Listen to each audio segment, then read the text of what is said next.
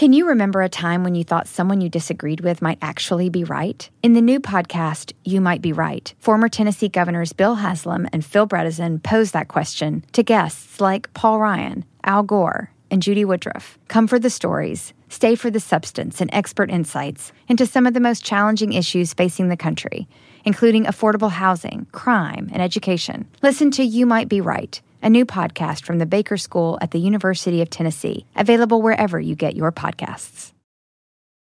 Rack your look for spring at Nordstrom Rack and save up to 60% on brands you love. Rag & Bone, Vince, Marc Jacobs, Adidas, Joe's, and more. Great brands, great prices every day at Nordstrom Rack. Score new dresses, denim, sandals, designer bags, and sunglasses, plus updates for the family and home. Get your spring on for less, up to 60% less, today at your Nordstrom Rack store. What will you find? Hi there, welcome to the Bowery Boys. This is Greg Young, presenting a replay of an oldie but goodie, our history of the American Museum of Natural History. Now, we are representing this show, which we first recorded back in 2010 because the museum is one of several cultural institutions reopening their doors this month after a long period closed due to the pandemic lockdown. And over the next few months, we'll be presenting the stories of other cultural institutions that you can now visit again. Now, for more information on the American Museum of Natural History, on opening hours and health and safety guidelines, please visit their website, amnh.org.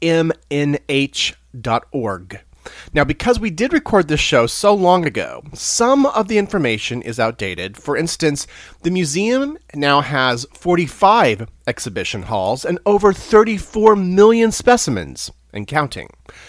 So we re edited the show a little bit, and stay tuned until the end, where I'll have some brand new information to share. Hey, it's the Bowery Boys. Hey. Support for the Bowery Boys is provided by our listeners. Join us for as little as a dollar a month by visiting patreon.com slash Bowery Boys. Hello and welcome to the Bowery Boys. I'm Tom Myers. And I'm Greg Young. This week's episode, we're going to talk about one of New York's most treasured public institutions, the American Museum of Natural History, that's located on the Upper West Side, right off of Central Park between 77th and 81st Street. But New York's Natural History Museum is one of the world's most renowned, has actually been at the heart of all the natural sciences since its inception in the 1860s.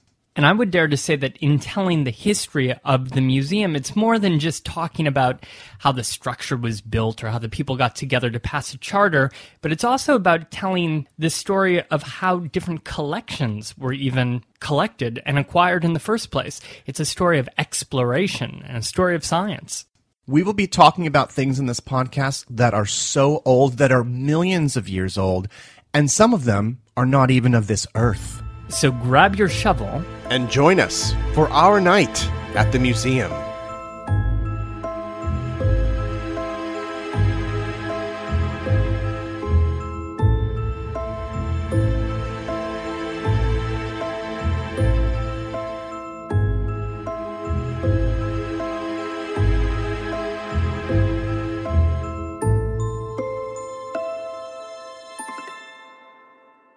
The American Museum of Natural History, as I mentioned, is on the Upper West Side, located in a park that we call today Theodore Roosevelt Park, though it was called something else earlier in its history.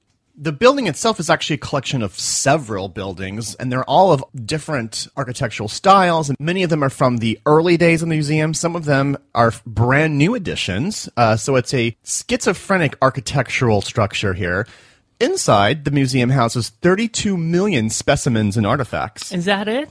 I say in jest, of course. I mean, that's impossible to even get your head around. Th- 32 million. 32 I mean, million. but that's, you know, like probably little, Specimens. yeah, I mean, butterflies and everything, up Right. to, you know, gigantic, you know, dinosaurs. There are 36 permanent halls and research labs within the complex here. So it's a research institution at the same time as an exhibition space. Yeah, there are many areas that are- you know, aren't open for the public. It's still used as a science facility as well. Now, so this brings up then what is a natural history museum? The study of natural history is a study of natural objects, biological. Some of the early notions of natural history even included anthropology and, Right. of course, archaeology of uh, all different kinds. Ethnography, Ethnography, yes. a study of people, a study of cultures, and this museum has quite a collection of that. This was New York's public display of scientific progress. Or not even, it's America's display. I mean, it's the American Museum of Scientific Progress. The idea of a natural history museum branches out from this 18th century European idea called the Cabinet of Curiosities. Mm-hmm.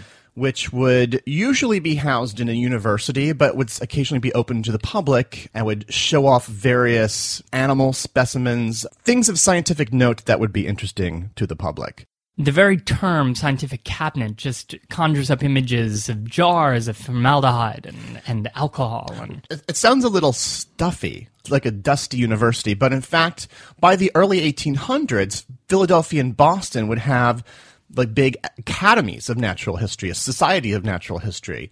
Yes, Philadelphia had established its Academy of Natural Sciences in 1812, and Boston had the Boston Society of Natural History in 1830. The Smithsonian Institution was also established in 1846. So, you know, what was New York doing? Wasn't it the most important financial capital of the country? Well, it's interesting. There were some real attempts at establishing a natural history museum here. One of the first ones was in 1825, and it was attempted by a man with the curious name of Rubens Peale. Oh. Now, Reuben is the son of a very noted American by the name of Charles Willson Peale, the early American painter, and actually he's basically the father of the Philadelphia Museum. Charles named his children Raphael, Rembrandt, Titian, and of course his son Rubens Peale. So, you know, a lot to live up to. Rubens came to New York and decided to open a, a branch museum of his own, which was called the New York Museum of Natural History and Sciences.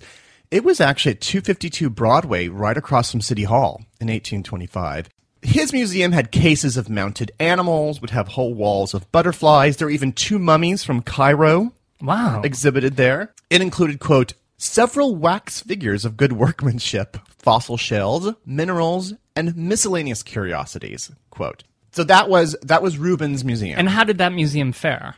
completely crushed by the, a financial crisis that happened just a few years oh, later. sure. He ended up selling his collection, like so many other people who attempted this. He sold his collection to P.T. Barnum. Mm-hmm. Now, Who Bar- had his own museum? yeah, and you know, we couldn't you couldn't really fairly call that a quote natural history museum, but it did have some exhibits that were attractions that were related to natural history. Barnum's museum, of course, was burned down in 1865. Now, there was a more serious attempt at an institution for natural history. That did happen in 1836. The Lyceum of Natural History. This was a true scientific organization. and had some of the leading scientific figures of the time. So, there, so New York was really trying to establish something like that in the city. By 1836, they too had their own natural history museum, and it was at Broadway and Spring Street. In 1866, unfortunately, most of the collection was completely destroyed in a fire. In fact, one year after, Barnum's museum had been completely destroyed by a fire. So, Heavens. wiping it all out Lots of wax figures burning. charred fossil remains. Yeah. Now, one of the most incredible things that almost happened in New York, one of the most would have been the st- one of the strangest things had it still existed today was actually dreamt up a little bit later than this in 1868, and it was called the Paleozoic Museum. Uh-huh. Now, this takes us really closer to the Museum of Natural History. Right, right. Now, around the 1840s is when this dinosaur fever really caught on with the scientific community. It's when they started Uh, classifying some of the bones, the, the the fossil remains that they found. There was this sort of dinosaur rush happening, especially as as the country was pushing westward, and people were finding dinosaur bones on ranches out in Colorado and Wyoming and different places out west. Well, as a matter of fact, in 1858 was when the very first American dinosaur was found, and it was found in New Jersey. right, not very far west. In London in 1851, there had been an elaborate display of recreations of actual dinosaurs. The designer of these was um, a scientist by the name of Benjamin Waterhouse Hawkins.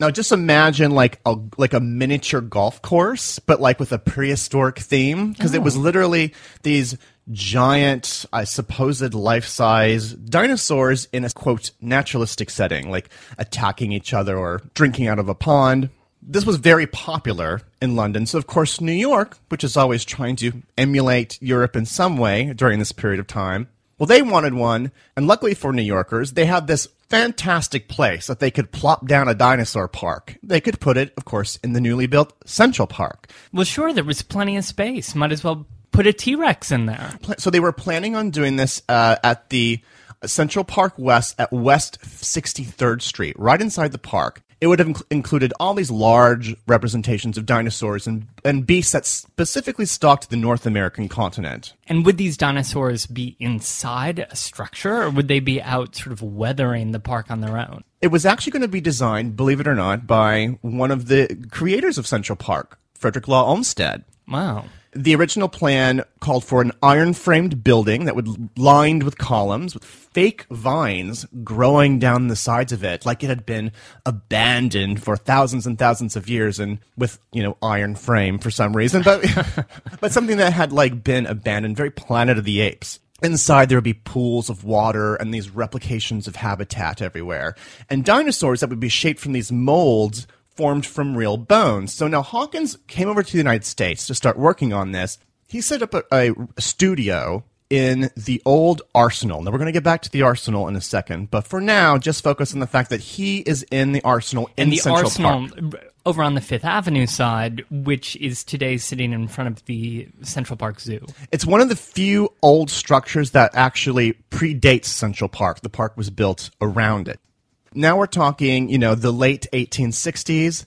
This is the domain, of course, of William Boss Tweed, mm-hmm. who is in power, and soon the affairs of Central Park were turned over to him and his cronies, you know, so he could get some delicious kickbacks from people and give jobs to, you know, some of his some of his friends. And basically, any project that was moving forward in the city had to go through Tweed in some way in order for it to be completed and funded. and had to be a money making venture For for, him. him. which of course this happened not to be. Mm-hmm. So he groundwork to a halt on this particular project. He even sent like this is the most violent part of the of the podcast here, Tom. He sent some of his men into the arsenal, into Hawkins' studio, and smashed all of the dinosaurs, all these The all these molds. that had been built, smashed them with sledgehammers, carted them outside, and then allegedly buried them in the park. That's a like kind of a legend. We don't know if they were buried in the park or if they were taken off site and buried somewhere else, or if they were just completely decimated and they don't exist anywhere. This project never happened. The foundation had actually been built. They had started it, but it Over got- on the west side. Yes, but um, had been covered over by by Tweed and his men, and is now completely gone.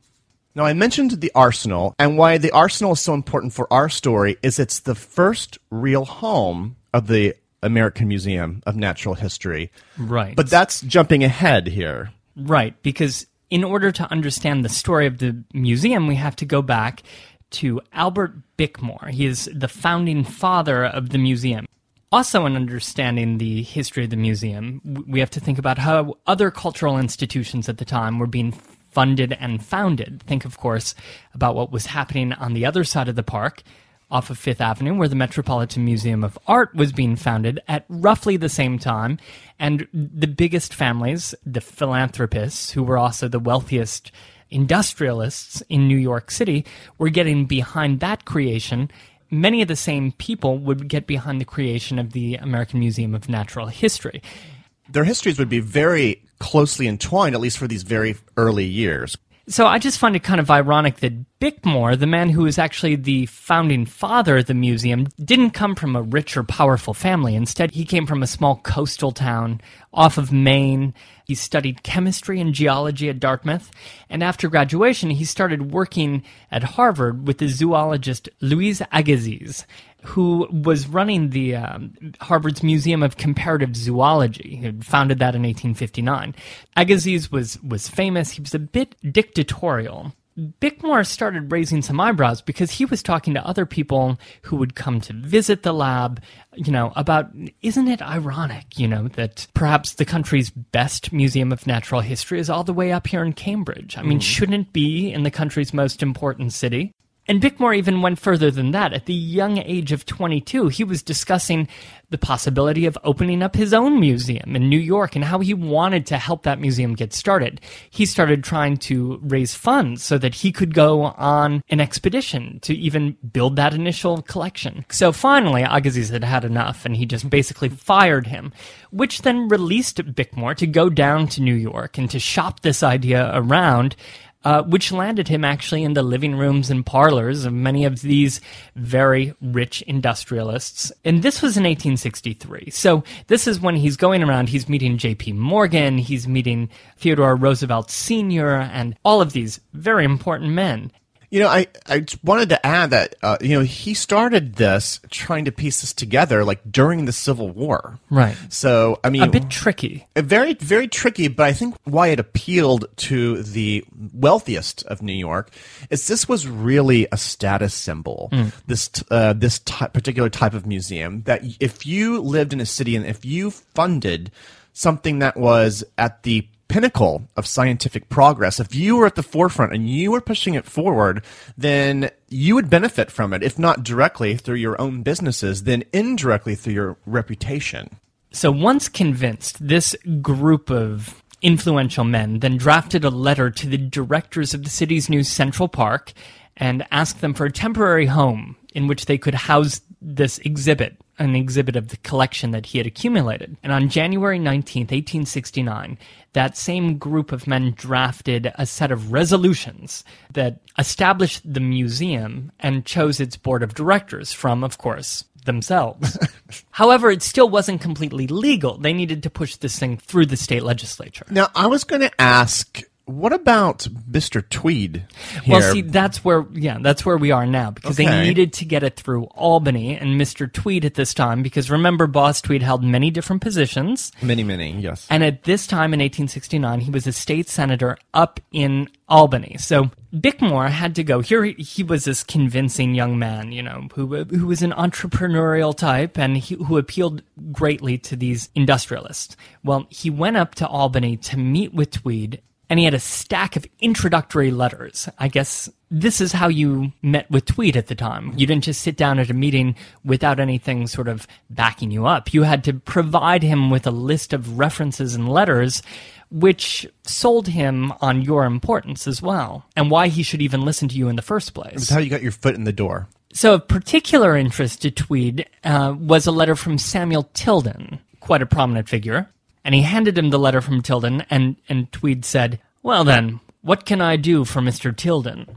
So it was all about Tilden at this point. Well, I'm sure it's it's all about the men who are pulling the strings, not about Bickmore specifically. Absolutely. Bickmore then rattled off something about starting a museum like Agassiz in Boston, and Tweed sort of was semi interested in that, but it was really about Tilden. And he, he looked at the letter from Tilden, opened it up, read it, and said, all right, my young friend, I will see your bill safely through. And that was that. We don't even know what the letter said.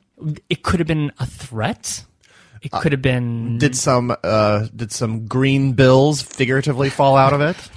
I don't know, but green bills were needed because now, even though they got it through the state legislature, they needed money, and so Roosevelt Senior, Theodore Roosevelt Senior, right, the future president's father, he gave Bickmore an office in his downtown office from which he could do some fundraising. And Bickmore made the rounds again, like raising money. And within one week, he had raised $40,000 to construct the museum, which was not bad at all. But, but they also needed space. So this is where it gets us back to the Central Park space, which was temporary because they had convinced the Central Park commissioners to let them use the Arsenal building but they had already filled up the arsenal. They had shells and skeletons and birds and fossils and beetles, a crocodile. I mean, they literally had bones, you know, stacking up in filling up Push, these rooms, pushing up out of the earth. and the collection was was acquiring other collections. So, and, for, and, let's not forget the fact that it's sitting right next to this growing menagerie right. that's right outside, which would of course become the Central Park Zoo. It's like before and after. You can see these animals and then see the bones. so in 1871, 40,000 New Yorkers signed a petition to give the museum a 16 acre piece of land. Now, that particular piece of land that you're referring to was called Manhattan Square. This was a little patch of property that was between 77th and 81st Street, up here in the wilderness mm. of the Upper West Side, because during most of the 19th century, no one really lived up here. So it was purchased by the city in 1839 and basically left to fester. They always thought, well, you know, we're going to maybe we'll put a zoo up here one day. Maybe we'll put some kind of institution up here. But then Central Park got developed. There was no real need or urgency to develop this particular land, so it was just sort of left there. After thinking about a nice place to put the Natural History Museum, one idea, for instance, was to put it in Reservoir Square Where was that? which was where the Croton Reservoir was, which today is where the New York Public Library is. So can you imagine if that's where the Natural History Museum ended up? They decided they were going to move it here to Manhattan Square. Initially, they were going to move it and the Metropolitan Museum here and have it be one oh. massive complex yeah. now the problem is, is that this area was kind of dumpy. It didn't really recommend itself as a, as a place to put a fine institution. There were all these farms and shanties all over the all over the place. There were pigs roaming around. Bickmore himself one day went to the place and like sat on a hill and said, "quote As I sat on top of this rock, the surrounding view was dreary, and my only companions were scores of goats." So this is where the first of many structures that would become the Natural History Museum would be would be built. The building was designed by Calvert Vaux, and we mentioned Olmsted, but by this period of time, Olmsted was no longer in the picture. He was gone. Vaux designed the initial building. The cornerstone was laid in 1874, and Ulysses S. Grant, who was still president, was there for the laying of that particular cornerstone it's hard to see or feel where this original building was because it's so subsumed since that with other structures. If you actually want to see a part of the wall of the original, you can actually do so if you go all the way up to the top floor, which is the Hall of Vertebrate Origins, aka the dinosaurs. And if you look for a prehistoric shark jaw, like look around, if you see something that looks like a gigantic, scary shark jaw, behind it is actually a remaining exposed part of the original wall Wow. of the original building. And I'm hoping that you'll put a photo of this up on the the blog because it it looks so funny to see this original structure sitting on that giant expanse of land. Well, it's completely undeveloped area around it. It's like a sliver of a building at this time, and the and it sat at the middle of the block, which the blocks had been carved up, but there was nothing else around it. Of course, there would be like within ten years, some of these fancy apartment buildings would start rising up, but until then. It was on the horizon. It was the tallest thing for, you know, yards around. You could see it for blocks and blocks away so Vaux worked on the building, but I but he had a new partner by the name of Jacob Wrey Mould. And I want to bring him up because I feel like what makes the original building so quirky are some of the things that Mould did. Vaux is sort of responsible for the overall structure, but Mould is responsible for the details. This building has very distinctive red brick with sometimes a striped pattern, but a very, very heavy and very colorful for the day. And Mould would work on many Central Park projects and many of the buildings that were in Central Park that were built over the years, many of which are still around. and Central Park itself was still being developed during the construction of the museum. It was open, obviously, but there's so many elements of it that we know and love today that were just not there yet. So even though the the park itself was a very man-made landscaped place, it too had that sort of rough-hewn feel, just like Manhattan Square and the area around the museum. Now, there would be many, many, many expansions over the years. I'm only going to mention one now. I'll mention a few later, and we're certainly not going to get into them all. But in the 1890s, the architect Josiah Cleveland Cady designed the castle-like, very Romanesque 77th Street side. This is like Right. it stretches the entire length of the block and basically now dominates the block, where before it was just like a building in the middle of the block. So Right. this expansion actually stretches it the whole length. This has these turrets and a very striking use of very red tinted granite. For a time, it was actually the longest facade in Manhattan. Isn't that unusual? Because Wow. it really, and it really is quite striking. And what's It's like un- a fortress. and what's unusual is because it's set back because it's so, in a park technically, so it's set back. Unlike most buildings in New York, you can really take it all in. You can stand in the middle of the block and really absorb the beauty of the building.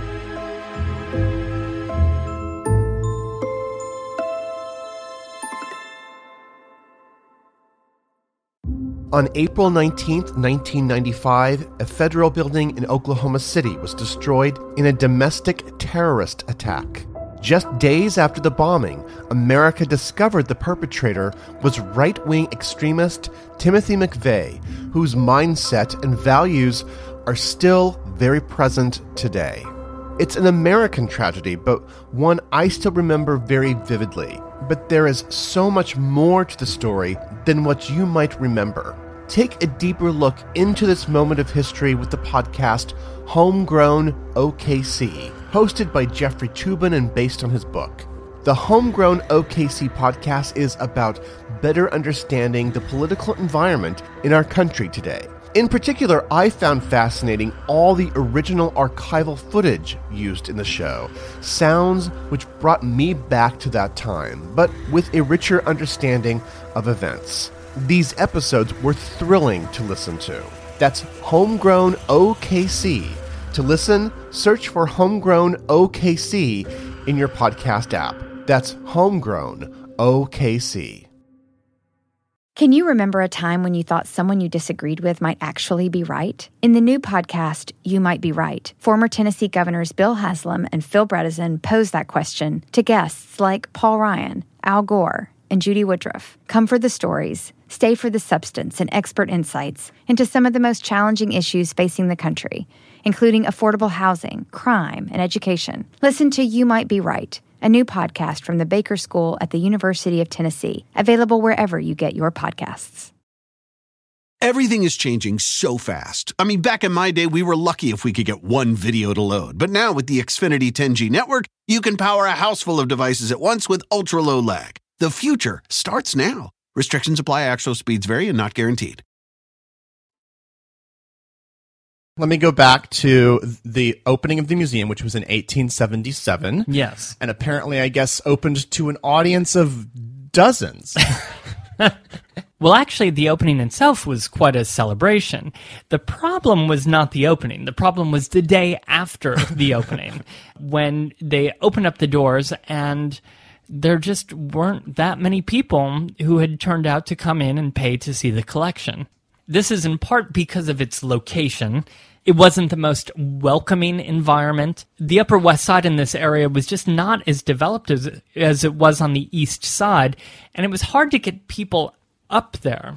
78th Street was kind of a hike. For the first year there, more people were going over to see the collection in the Arsenal. Lots more were still looking at just the leftovers that the museum hadn't bothered to move out of the Arsenal. Then we're venturing over to the Arsenal to see the real collection. And the real collection included things as well, you know, that they were really proud of, like a big fossil collection and things like that. And people perhaps just weren't really that interested in looking at fossils from 7,000 different species. It just wasn't something that they had been sold on yet. Things were withering kind of fast, including the finances of the museum. In fact, that fossil collection I was talking about, the 7,000 species, was called the James Hall Fossil Collection. It was a very important collection scientifically speaking, the museum had spent $65,000 on it. And they were planning to sell subscriptions to pay for that cost. Uh, you know, going around to New Yorkers and asking them to get behind it. Well, people didn't even really want to donate to it. And so it was the board of trustees who ended up coughing up much of that $65,000, which did nothing really to help their temperament. no, I'm sure. So the Board of Trustees was beginning to think, actually, as they looked around the empty halls, that their new museum was actually something of a flop. And in 1880, they asked one of the trustees to write up a report on how to cut spending and to scale back the scope of the museum so that it could be, you know, financially viable. That trustee was a man named Morris Jesup. Now, Morris Jesup was a, a self made millionaire with one of these classic rags to riches stories that climaxed with him making a fortune in the railroad industry um, and becoming one of New York's richest men. So he was asked to spend time with Bickmore, walking around looking at the exhibits, understanding the vision of the museum, and understanding where they could cut back. Well, after spending plenty of time with Bickmore, remember Bickmore is a very engaging mm-hmm. salesman mm-hmm. for the museum, Jesup instead came back to the board with a totally different kind of plan. The museum didn't need to scale back. What the museum needed to do was expand. It needed to grow boldly, uh, expanding its collection and its size, and it should change its focus away from these fossils, according to Jesup, and instead they should look for big, flashy animals, you know, like lions, and and and give the public something flashy that would bring them in. Headline acts, basically. Yeah, he wanted to sell the public on a reason to come all the way up to the museum. And the board the board of trustees totally bought it. They were excited by this and they appointed him the third president of the museum and he would hold that position for 25 years. And if we look at the difference from 1881 until 1906 when he left, that initial building had 54,000 square feet of exhibit space, mm-hmm. which sounds like quite a bit.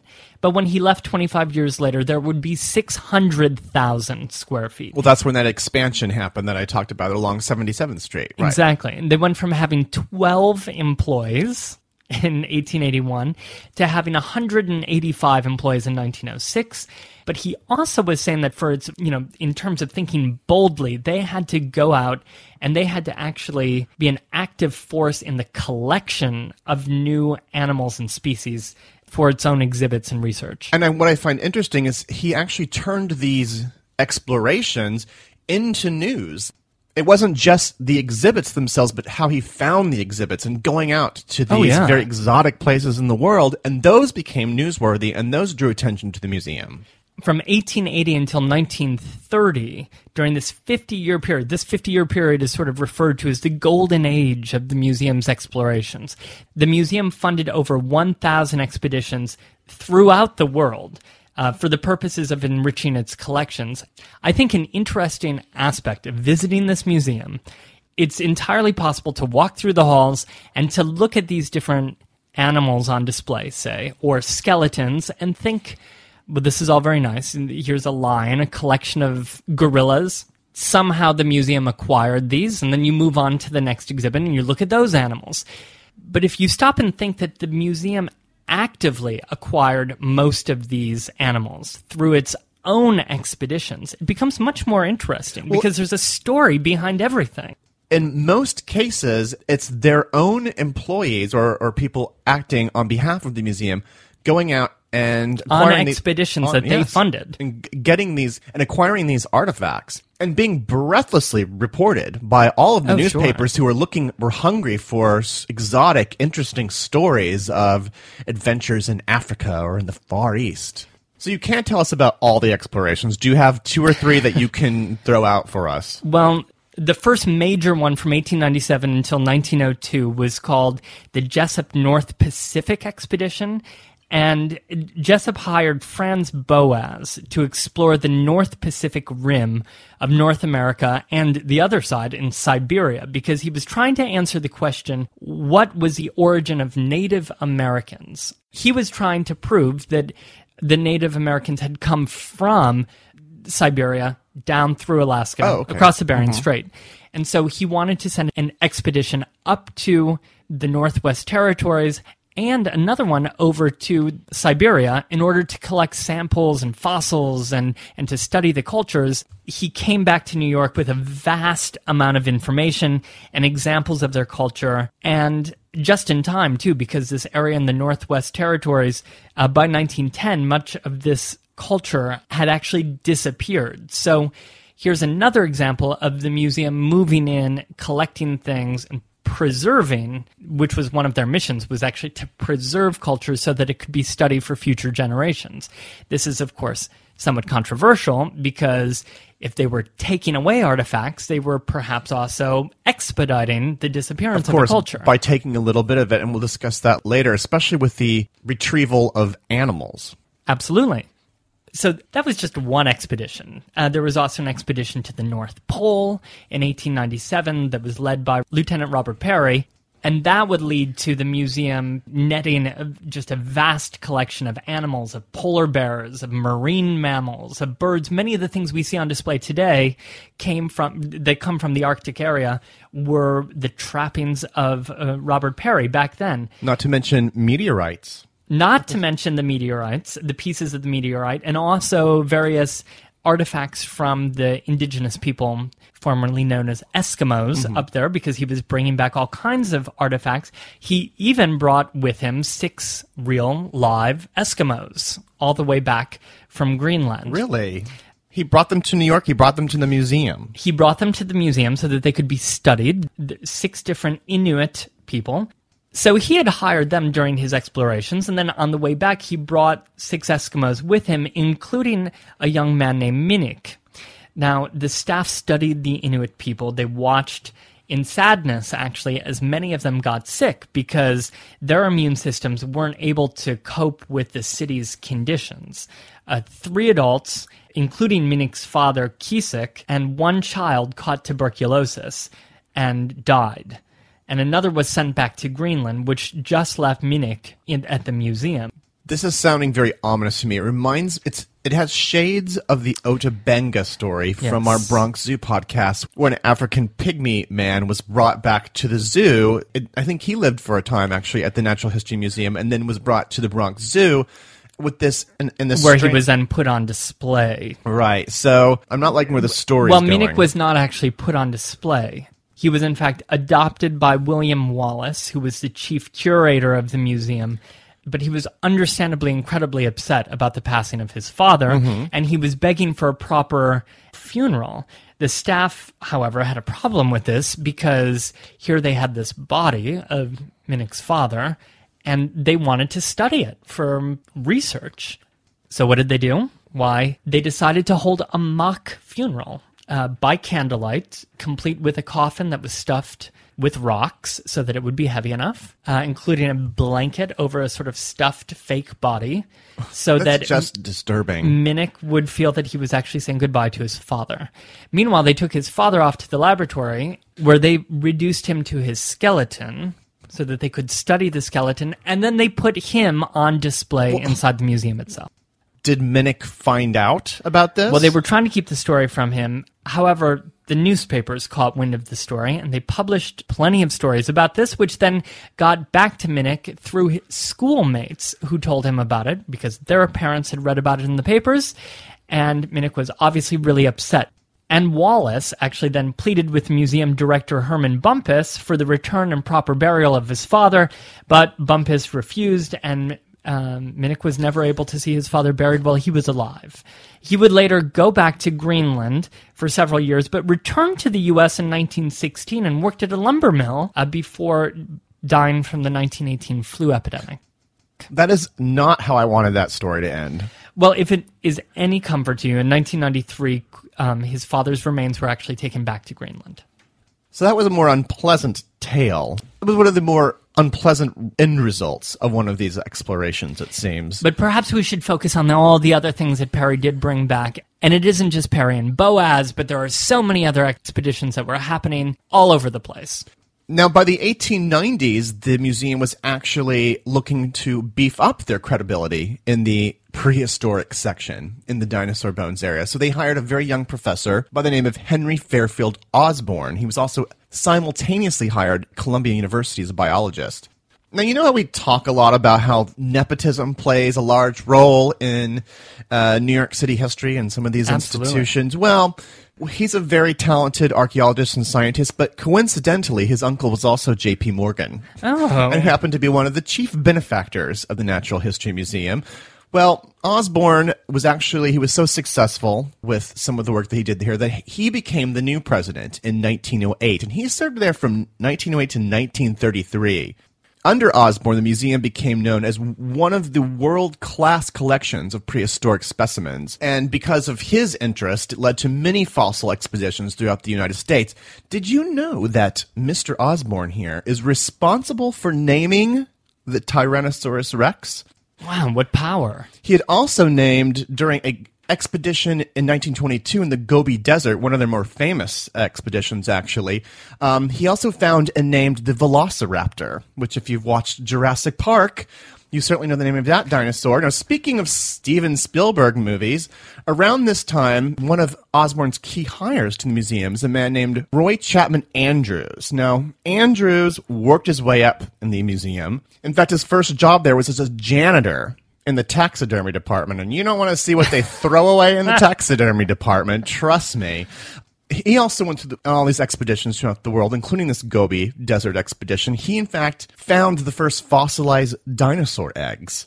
He was made a director in the museum in 1935. And the reason I bring up the Steven Spielberg thing is it is claimed unofficially that Andrews is the inspiration for the character of Indiana Jones.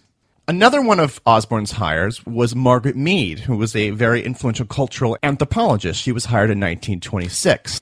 Now, Osborn himself, like he did a lot of great things for the museum and helped its reputation, and it blossomed into a world class institution during him. His own particular legacy is a little tarnished. First of all, he applauded the discovery of this thing that was called the Piltdown Man skeleton. It was supposedly the missing link. And so he wrote a huge scientific dissertation about how marvelous this was and how it was absolutely, you know, he gave it all this credibility. And, then- you say the missing link as in between man, and beast. Yes. Well, well, it was discovered to be fake after his public paper was published. Uh-huh. Secondly, you know, he also did a lot of work in the field of eugenics and racial genetic superiority. Those kinds of things would be used for more nefarious means later in the century, unfortunately. Now, Osborn died in 1935, but one of the last gifts that he brought to the museum, or one of his last projects, was the Hayden Planetarium, which opened in 1935. Now, Hayden, Hayden must be a famous astronomer, right? I mean, they're naming a planetarium Abso- after him. Or a constellation himself.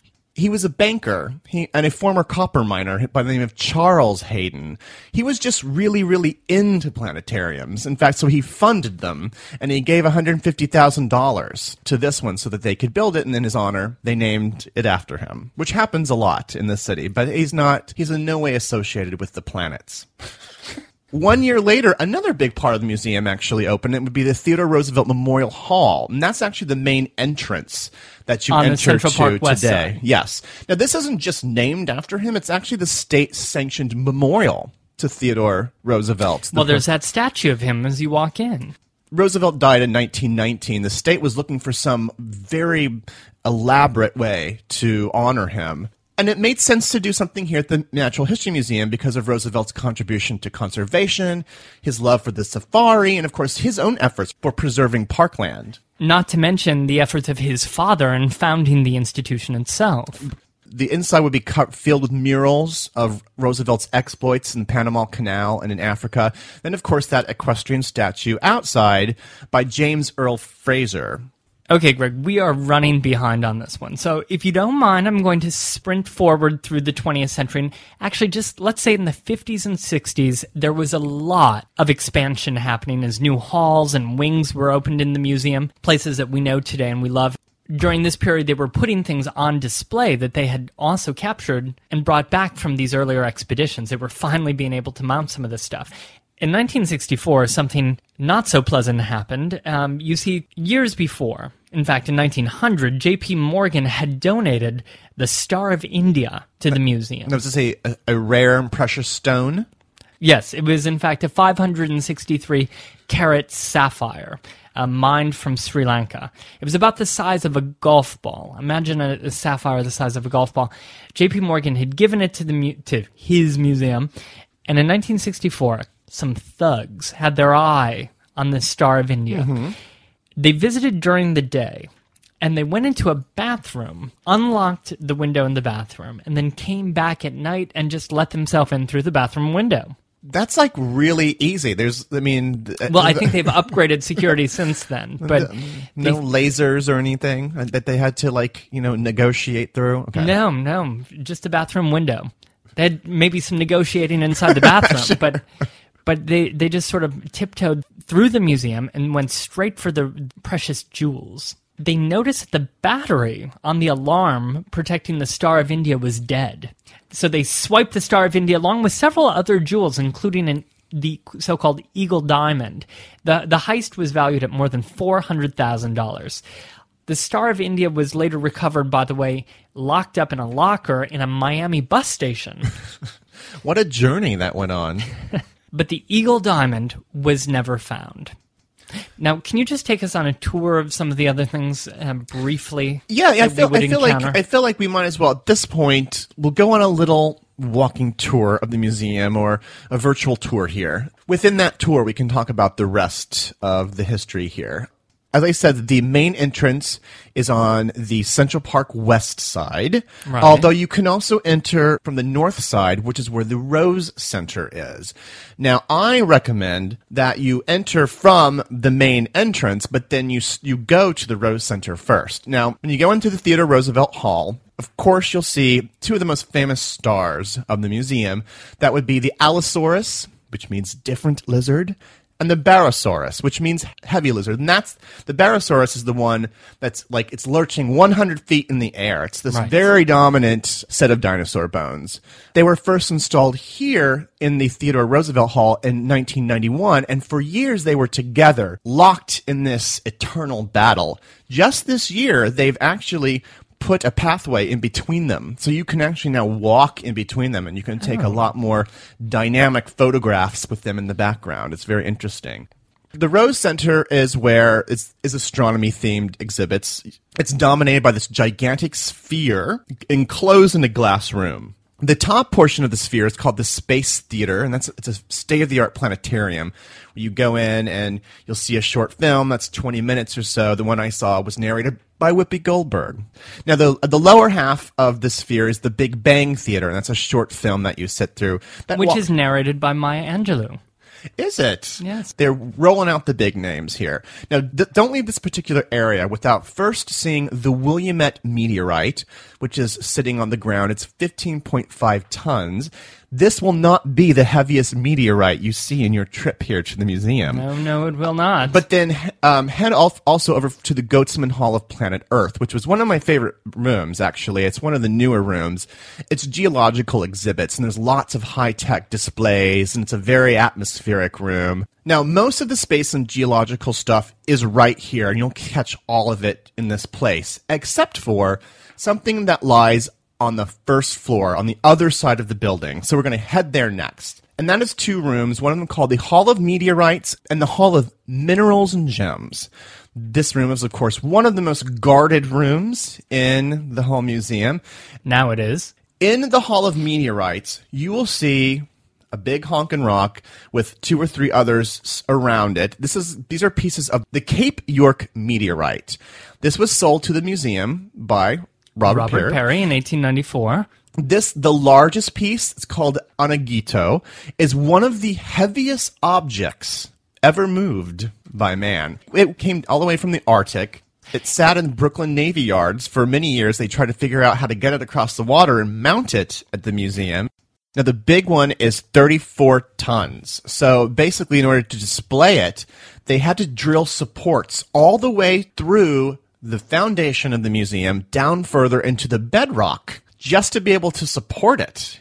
Now, the museum is is divided up into different types of halls. And so instead of like going through each floor and telling you them, I'll just tell you the types of rooms that you'll see. One type is the cultural halls. These are rooms that represent the anthropology collection of the museum, such as the Northwest Coast Indians on the first floor, the South American, Asian, and African peoples rooms on the second floor, and the Pacific and Plains Indians on the third floors. These are some of the oldest looking rooms. Some of them have been upgraded, but for the most part, it's like you're looking into the past, not only in the cases of the things you're seeing, but the actual museum itself. It feels like you are in the 50s and 60s. They're darker rooms. You have these wooden walls, these glass cases, the fontage. If you're into your mm-hmm. fonts, Oh, museum of fonts. I love museum museum. fonts are are from sort of the how they were originally displayed in the 50s and 60s. It's really two experiences in one in that respect. A little stuffy, and features cultures that were at the time were thought of as of course exotic cultures and as you mentioned what they were trying to do with these is bring very obscure cultures that New Yorkers didn't know about, bring them here for educational purposes. And I think another one of the missions was also to preserve examples of cultures that they were afraid might be disappearing, as was the case with the northwestern area, where mm-hmm. they were, in certain respects, correct. Now, you also have the halls the various halls of animals, which are essentially animals that are preserved in taxidermy.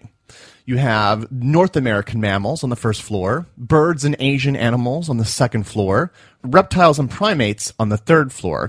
And the museum was really in the forefront of the development of taxidermy as well, because they revolutionized the way that taxidermy was performed. In the old days, they'd just sort of take a carcass and stuff it with straw, say, put stuff its skin with straw, but that would not really hold up very well. Not only was it lumpy and not very Attractive, convincing, right. right? and look like a big stuffed animal, literally.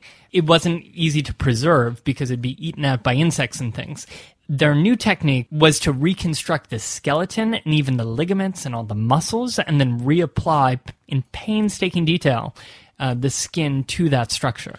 And so today we still have so many of these really old animals because of these innovations. Now, the two most famous rooms of this particular type are, of course, the African mammals in the second on the second floor, but there's also a mezzanine area up, so you can actually be on the third floor and look yeah. down at these African elephants, for instance, who are the centerpiece of the room.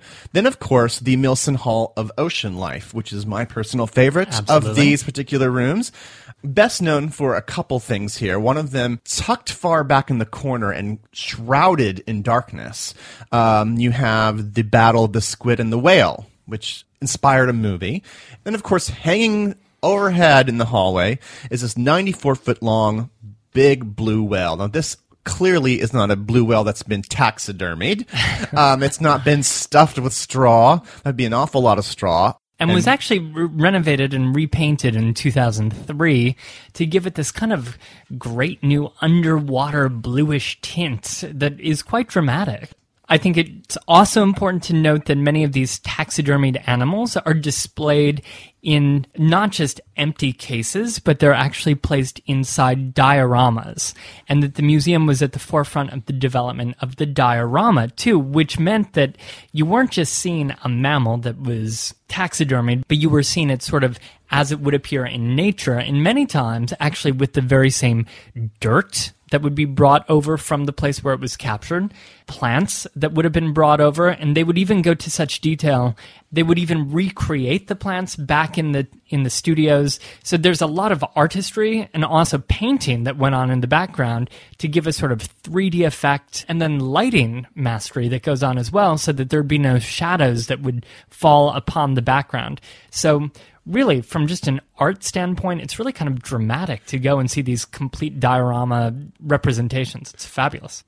Now, finally, of course, on the top floor, you get the fossil, the dinosaur fossil halls. These are by far the most popular part of the entire museum, I would say. They are always packed, always crowded. You have 600 prehistoric specimens that are on display here, and various molds and models of different types of thing, basically telling the whole story of the prehistoric world. It's also one of the newer portions of the museum. It was renovated in 1994, 1996, and so it's one of the newest, definitely one of the most pleasant experiences. And there's also lots of windows so you can look out and it's get very open and airy. Lots of natural light, and there's a few places to set even and look down out at the park. I find it also to be one of the most amusing parts of the museum because it's always packed with children and families. Kids love this museum, and I think that that is one other aspect of it that makes it different from, say, other museums in town. There's just an energy in this museum, and it's really brought on by the families and by just the delight of the children running from one animal or skeleton to the next. It's a truly living museum in every meaning of the word. Modern man is not for me, the movie star and Dapper Dan. Give me the healthy Joe from ages ago, a prehistoric man. What has Gable got for me, or Mrs. Johnson's blonde boy Van? I want a happy ape with no English drape, a prehistoric man. Top hats, bow ties, he simply wore no ties. Bare skin, bare skin, he just sat around in nothing but bare skin. I really love bare skin. And that was a little something from the musical On the Town, when our sailor heroes head to a place called the Museum of Anthropological History and dance up a storm with anthropologist Ann Miller. So, we hope you enjoyed this look back at the history of the American Museum of Natural History, warts and all. So, the museum has been on the forefront of so much scientific discovery, and of and, of course, at some periods, took the lead during some darker moments in scientific history, which makes the current museum such an interesting and enjoyable experience today. It's a, a place that really learned from its history, and sometimes it's even able to present some of its more antiquated elements um, with appropriate context, while also being this rich and technologically advanced educational experience. I just wanted to share a couple more details. Now, I can't believe I didn't talk even more than I did in this show about the Cape York meteorite. I know when people go to this museum, they, they go for the fossils and the elephants and the big blue whale, but I love the space stuff.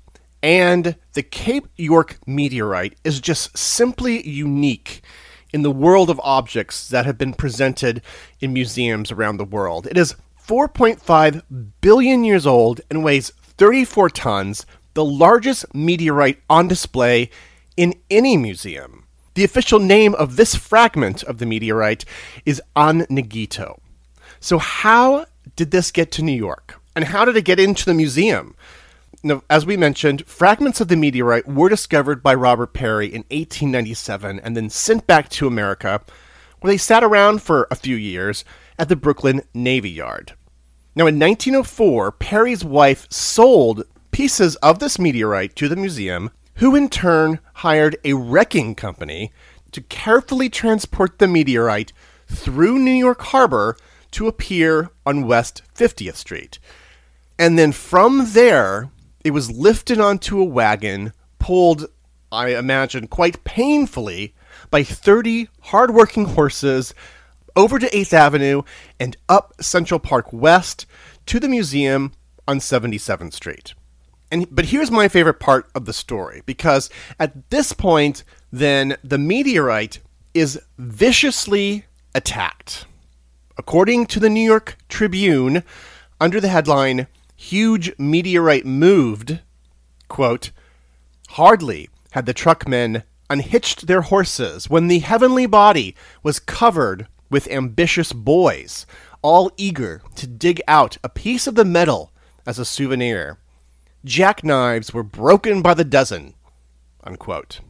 Now, despite these little enterprising thieves, the meteorite was then hoisted into the museum and secured to the bedrock beneath the museum where it sits to this day. But not everything at the museum is set in stone, for you can say goodbye to the monument on the eastern side of the museum. The equestrian statue mentioned ever so briefly in this show of President Theodore Roosevelt. Now, the man's legacy is, of course, hugely important to this institution.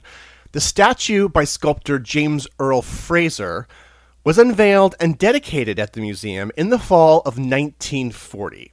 It's not simply Roosevelt that's the problem here. It's it's that on either side of his horse are the depictions of an indigenous man and an African man. To read a statement from the museum itself, quote, the statue has long been controversial because of the hierarchical composition that places one figure on horseback and the others walking alongside. And many of us find its depictions of the Native American and African figures and their placement in the monument racist. Last year, the museum opened Addressing the Statue, an exhibition about the history of the statue and contemporary reactions to it. We are proud of that work which helped advance our and the public's understanding of the statue and its history and promoted dialogue about important issues of race and cultural representation. But in the current moment, it is abundantly clear that this approach is not sufficient. While the statue is owned by the city, the museum recognizes the importance of taking a position at this time. We believe that the statue should no longer remain and have requested that it be moved. Unquote. But you can't take Teddy out of the museum, of course, and in fact, it remains New York State's official memorial to Theodore Roosevelt, a man who served as governor of the state of New York and the president of the United States. For some images and illustrations of the early history of this museum and really the Upper West Side, visit our website, BoweryBoysHistory.com. You can also follow us on all the little social media things out there Facebook, Twitter, and Instagram. And finally, a big thank you to all of those who support us on patreon.com, where for just a small contribution, you are helping keep our podcast here afloat. Now, we just released a Patreon only episode of our kind of side show called The Takeout, which is our after show conversation. And we just released that last week after our two part New Deal shows. And it's where Tom and I give you a little behind the scenes look at all the things that are going on here in the Bowery Boys world. So if you'd like to support the show, please visit patreon.com slash Bowery Boys. So thank you very much for listening. Have a great New York week, whether you live here or not.